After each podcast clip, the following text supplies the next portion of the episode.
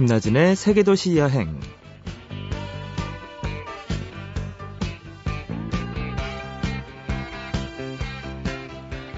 네, 무림의 고수들에게는 내공이 있는데요. 이 내공을 쌓으려면 많이 쏟아내야 할 것이 세 가지 있다고 했습니다. 땀과 피와 눈물. 이렇게 해서 내공이 쌓이면 어떤 타격에도 꿈쩍하지 않는 인생의 굳은 살들이 나이테처럼 둘러지는 것일진데요. 내공을 쌓는데도 여행이 아주 큰 한몫을 단단히 할 것 같습니다. 오늘은 또 어떤 고수가 나오실까요? 잠시 후에 오늘의 여행가 만나볼게요.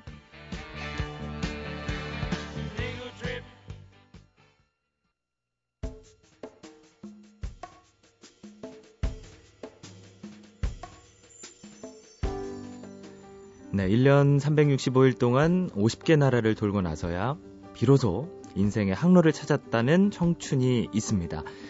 아, 꿈의 스펙트럼을 쓰신 전명진 씨가 오늘 나와주셨어요. 안녕하세요. 네, 안녕하세요. 네. 와, 이 전명진 씨에 대해서 좀 알아보니까, 어, 굉장히 특이하신 분이시더라고요. 어, 꼬박 1년 동안 세계 여기저기를 다니셨다고 했는데, 어, 아주 특이한 일을 하셨어요. 네. 네. 한, 복 입고 뭐 인증샷? 약간 이런 느낌이었던 것 같기도 하고. 그렇죠. 어, 네. 저만의 프로젝트를 진행을 했는데요. 네.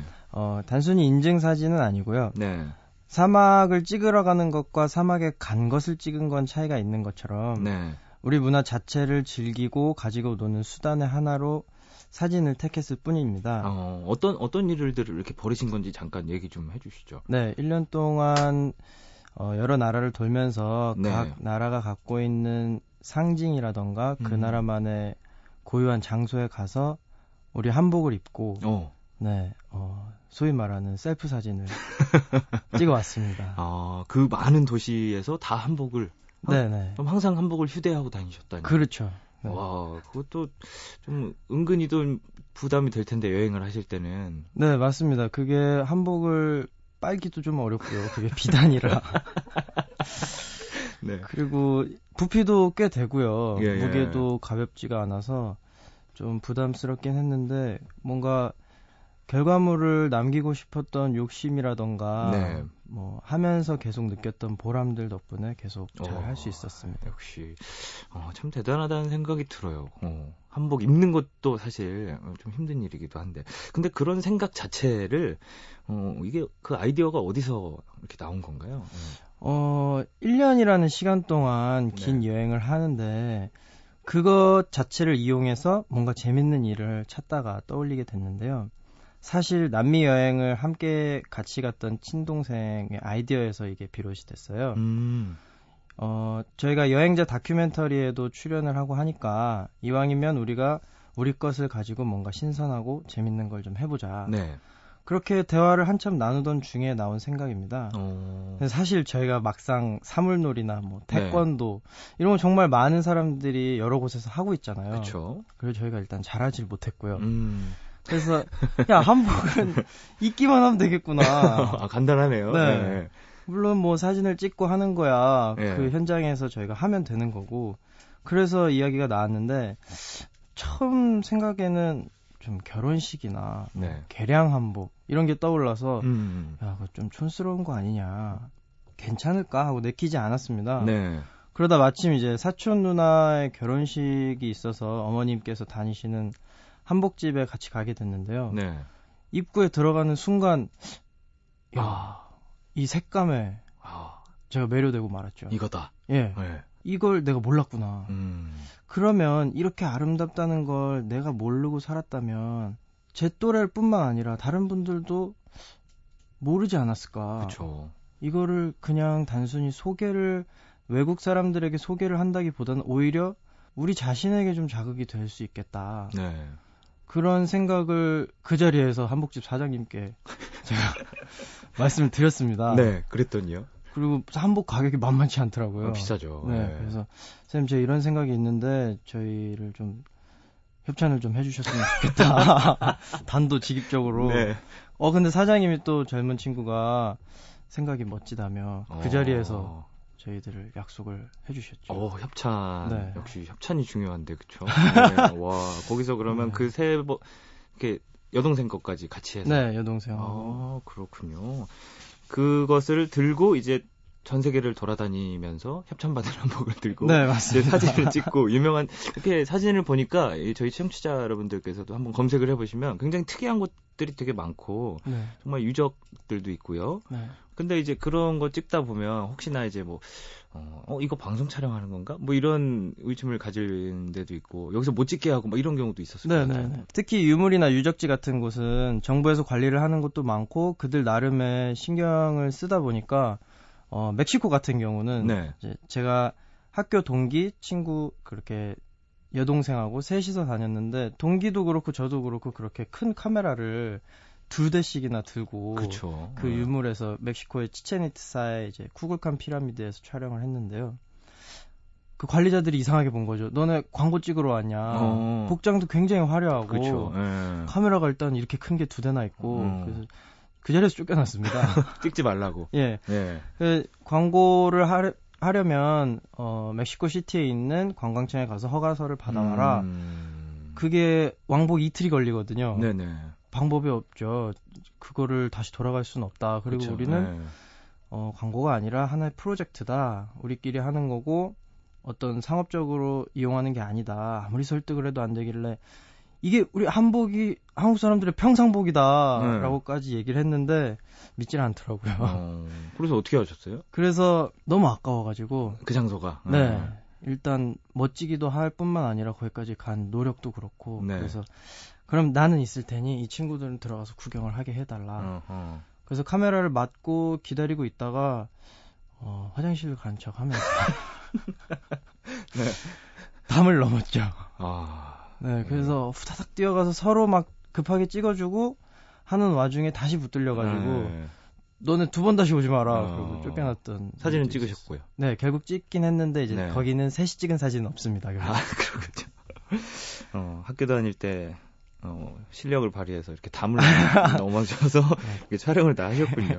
근데 이제 뭐 그런 순간들이 좀 답답할 것 같아요. 뭐, 아, 난 그저 우리나라의 멋진 이런 어, 한복을 좀 담고 싶고 또 알리는 것도 되니까 네. 그러고 싶은데 사실 그렇게 고생을 하면 아 중간에는 아, 내가 왜 이걸 해야 되나 막 이런 생각이 들었을 것 같기도 한데 그런 경우는 없었나요? 어, 많았죠. 네. 일단 그 당시에는 이걸 어떻게 활용하겠다 이런 뚜렷한 계획이 좀 없었고요. 네. 단지 우리 문화를 좀 내가 재밌는 모습으로 즐기기 위한 하나의 방편이었는데 음. 그게 사실 크게 대의가 돼주지는 못하더라고요. 네. 그래서 한 번은 친구들이랑 같이 셋이서 찍을 때는 정말 네. 유쾌하고 즐거웠는데 또 막상 혼자서 삼각대를 세우고 외롭죠. 다시. 와서 네. 리모컨을 들고 찍고 보고 찍고 보고 이걸 계속 하니까 외롭기도 하고 힘들기도 했는데요. 네. 미국에서 이제 혼자 헐리우드 사인하고 같이 납- 높이를 맞춰서 찍으려고 그리피스 산에 올라갔습니다. 네. 근데 거기가 모래산인데 거기 올라가서 촬영을 하고 내려오다가 크게 떨어져가지고 어우. 그 절벽 아래로 그 모래 아래로 같이 굴러 떨어졌어요. 네. 그리고 뭐 팔다리에 온통 상처로 어, 네. 이제 상처 투성이가 된 거죠. 근데 또 외국인은 병원에 가거나 약국을 네. 가도 보험이 돼 있지 그쵸. 않으니까 굉장히 비싸더라고요. 네, 맞아요. 맞아요. 그래서 약국에 갔는데 약국에서 너이 정도면 병원에 가야 된다. 네, 네. 근데 뭐 그렇게 막 엄청 꼬매야 되거나 그 정도 상처가 아니어서 약을 달라 그랬더니 음. 약값도 또 만만치 않더라고요. 결국 그 약사분이 참 친절하게도 약을 좀 덜어서 주셨어요. 네. 되게 고맙더라고요. 근데 나와서 약을 바르는데 그 알 수 없는 밀려오는. 근데 내가- 여기서 뭐 하는 건가? 내가 왜 막. 이걸 해서 내가 무슨 부경화를 누리겠다고 네. 이 고생을 하는가? 어. 그런 것들이 좀 고민을 하게 만들었죠. 어. 이걸 계속 해야 되나? 네. 그거를 그러면 어떻게 극복을 하셨어요? 네. 어, 여행을 하면서 뭐 물론 사람을 많이 만나지만 네.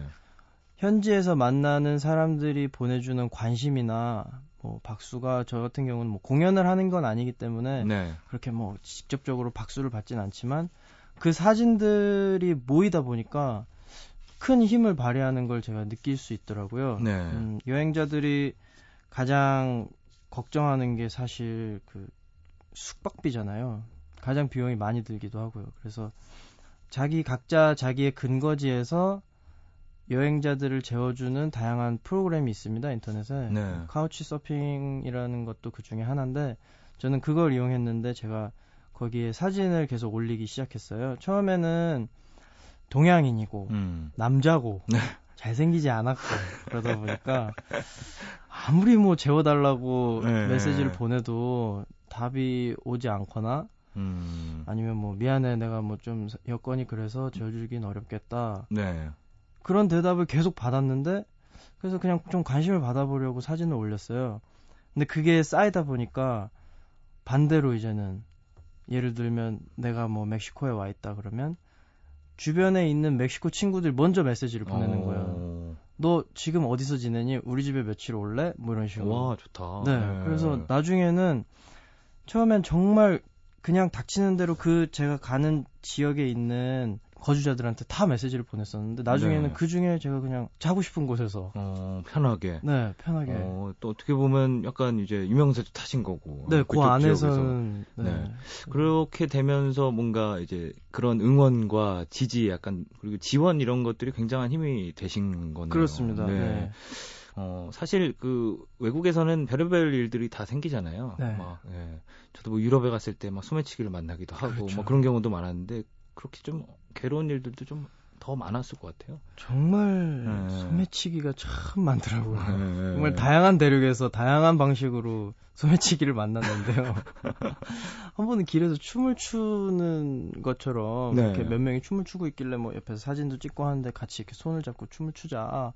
그 사이에 엉덩이에 제, 제 엉덩이에 손이 오, 들어와 있더라고요. 오. 물론 다행히 지갑이 없어서 잃어버린 건 없는데 네.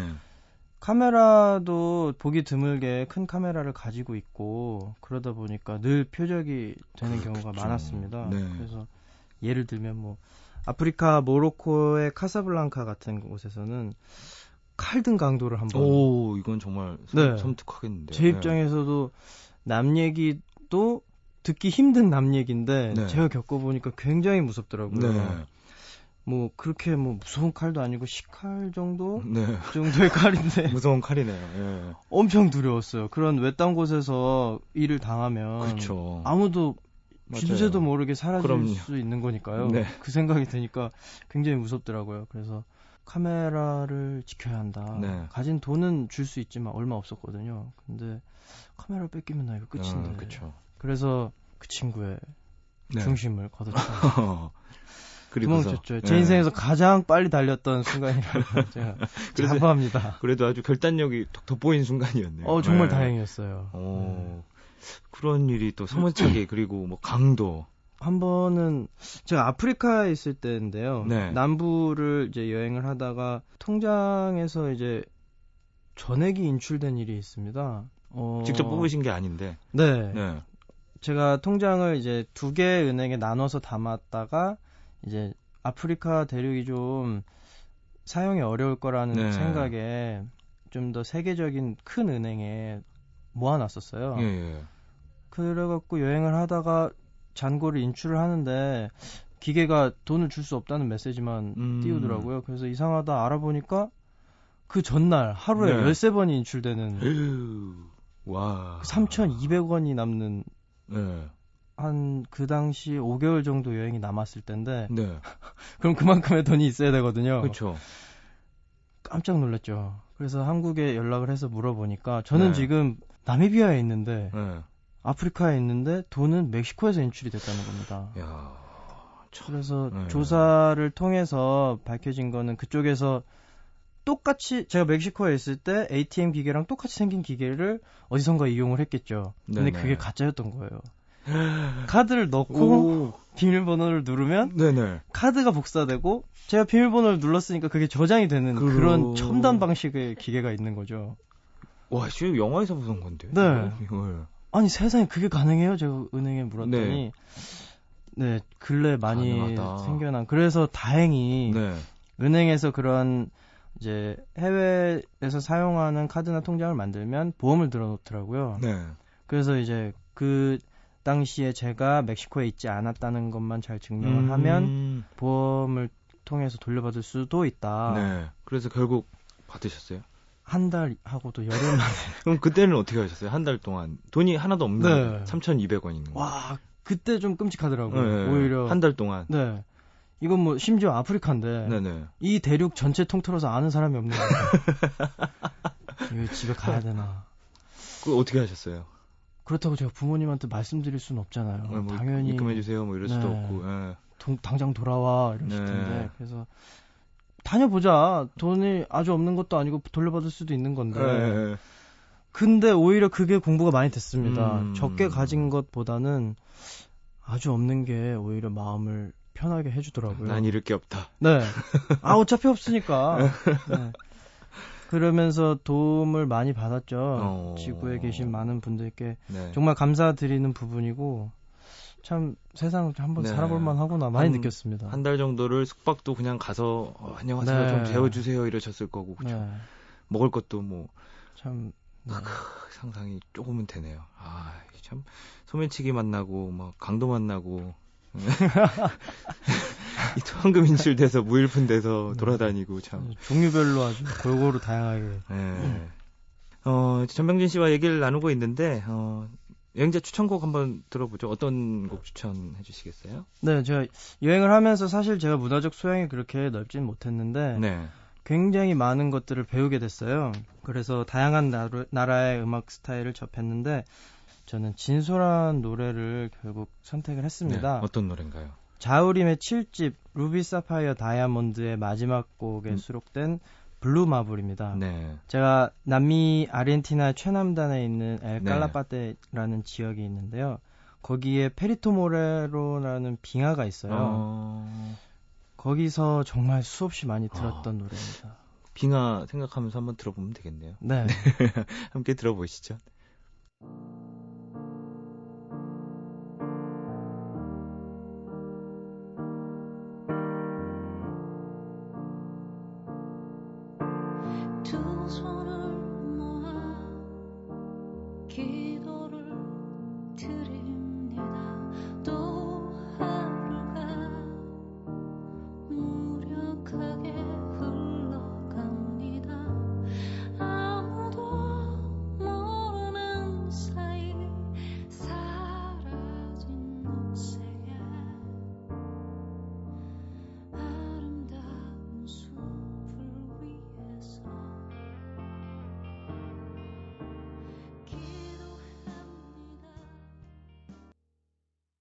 네, 여행자 전명진 씨의 추천곡 자우림의 블루마블 들으셨습니다.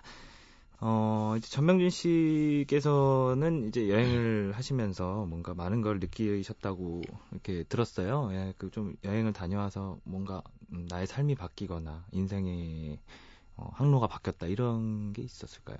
네, 사실 많이 바뀌었습니다. 네. 저는 기계공학과를 졸업했어요. 예. 그래서 일반적인 회사에 가서 일을 한다거나 연구원이 될 수도 있었는데 음, 여행을 다녀와서 어, 사진작가 김중만 선생님을 뵙고 싶어서 네. 스토킹을 했죠. 한참을 따라다녔습니다. 어렵사리 선생님을 만났는데 선생님께서 그 자리에서 이야기를 나누시더니 네가 사진을 배워봐라 어떻게 생각하니 하셨는데 그 제안을 뿌리치기가 어렵더라고요. 아유, 그렇죠. 다른 이유가 있는 네. 것도 아니고요. 그래서 뭐 좋습니다 하고 처음 스튜디오에 들어갔는데 얼마 후에 어느 대기업에서 야생형 인재를 찾는다 네. 그런 야생.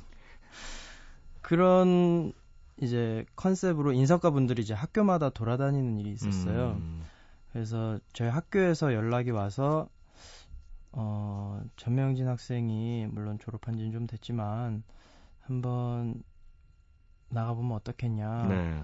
처음에는 거절을 했는데 그게 굉장히 좋은 조건이었고 음, 해보고 싶기도 했고 그랬다가 덜컥 되고 나니까 네. 굉장히 큰 고민이 되더라고요. 아, 이거 내가 하고 싶은 거 아닌데 네. 이런 생각도 들고. 오히려 제가 사진을 배우겠다는 큰 뜻을 가진 건 아니었지만 어쨌든 좋은 선생님을 만났고 불과 한 달 만에 네.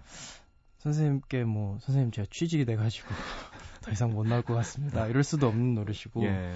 굉장히 고민을 많이 했어요. 부모님 입장에서도 그동안 걱정을 하셨는데 그렇게 합격을 했다고 하니 매우 기뻐하셨죠. 그렇죠. 네. 네. 결국에는 아 내가 여행을 떠난 목적이 이게 아닌데 마치 그렇게 되면 좋은 새로운 스펙을 갖기 위해서 여행을 떠난 것과 다를 게 뭐가 있나 네. 본말이 전도된 느낌이 들었거든요. 그래서 그래 좀 다양한 삶을 사는 것 자체가 내 인생의 목표였는데 어, 회사를 가는 건 아닌 것 같다. 음, 그래서 결국에는 다시 선생님을 만나서 만났고. 네 지금 3년 정도 네. 선생님 밑에서 공- 사진을 배우고 있습니다. 아, 그렇군요. 아, 역시 어, 인생을 살면서 뭔가 음, 결정의 순간이 있는데 진짜로 자기가 하고 싶은 것들을 하는 것이 네 네, 정답인 것 같기도 하고요. 그렇죠. 그렇습니다. 네. 자, 오늘 전명진 씨와 함께 얘기를 나눠봤는데요. 예, 뭔가 어, 좀 멋있는 청년이다 이런 예, 생각이 듭니다. 어, 오늘 정말 나와주셔서 감사드리고요. 저희가 하나 부탁을 드리려고요. 예, 그 책에 있는 구절 어, 낭송을 부탁드리겠습니다. 이 낭송 끝으로 전명진 씨와는 어, 이별을 하겠습니다.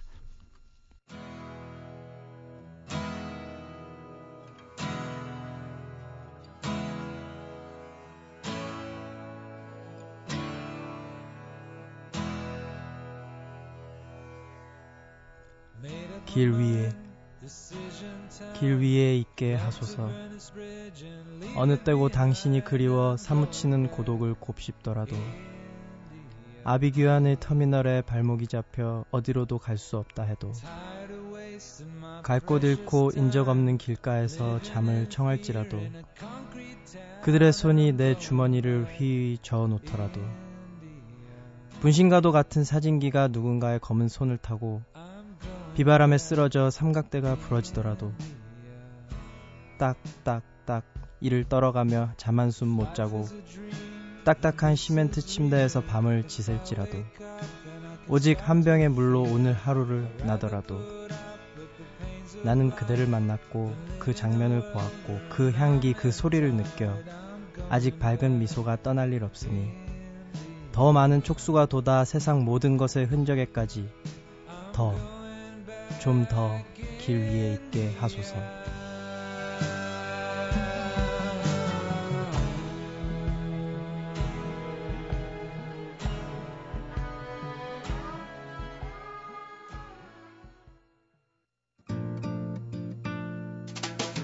나다크라는 곳이 여행하기 힘들다는 게 이 모든 지역을 갈 때마다 세계에서 제일 높은 도시, 뭐 세계에서 두 번째로 높은 도시, 네. 세계에서 세 번째로 높은 도로를 다 거쳐야 돼요. 베네수엘라에 가면 하나이마 국립공원이라는 곳이 있습니다. 그 지역 전체가 밀림과 미네랄 때문에 검은색의 강물이 흐르는 강과 이렇게 사방이 절벽으로 돼 있고 위는 평평한 그런 산들이 수백 개가 널려 있거든요. 뿌에블로라 그래요. 인디안들이 전통적으로 살아가는 거주 지역 아쿠마 뿌에블로라는 데를 갔을 때 거길 딱 도착을 했는데 그냥 눈물이 나더라고요.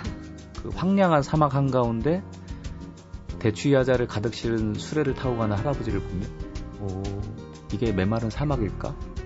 그 사막 속에는 대추야자 숲이 가득 펼쳐져 있고요. 그 가운데 조그마한 오아시스가 있고 그걸 이렇게 바라볼 때 생각지도 않았던 그러니까 내가 상상했던 모습들을 깨우쳐주는 다른 풍광들을 만났을 아. 때 특히 튀니지가 그런 장면들을 많이 줬었던 것 같아요. 낯선 풍경과 만나는 시간 김나진의 세계 도시 여행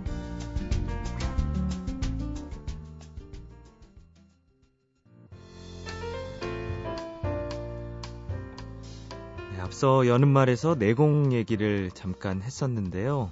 음, 대자연의 기운을 받아 몸 안에 기를 배양하는 게 내공이라면 어, 단풍 진하게 든 거리를 찬찬히 걷는 것도 내공을 쌓는데 도움이 될 것 같습니다. 지금까지 세계도시 여행 김나진이었습니다.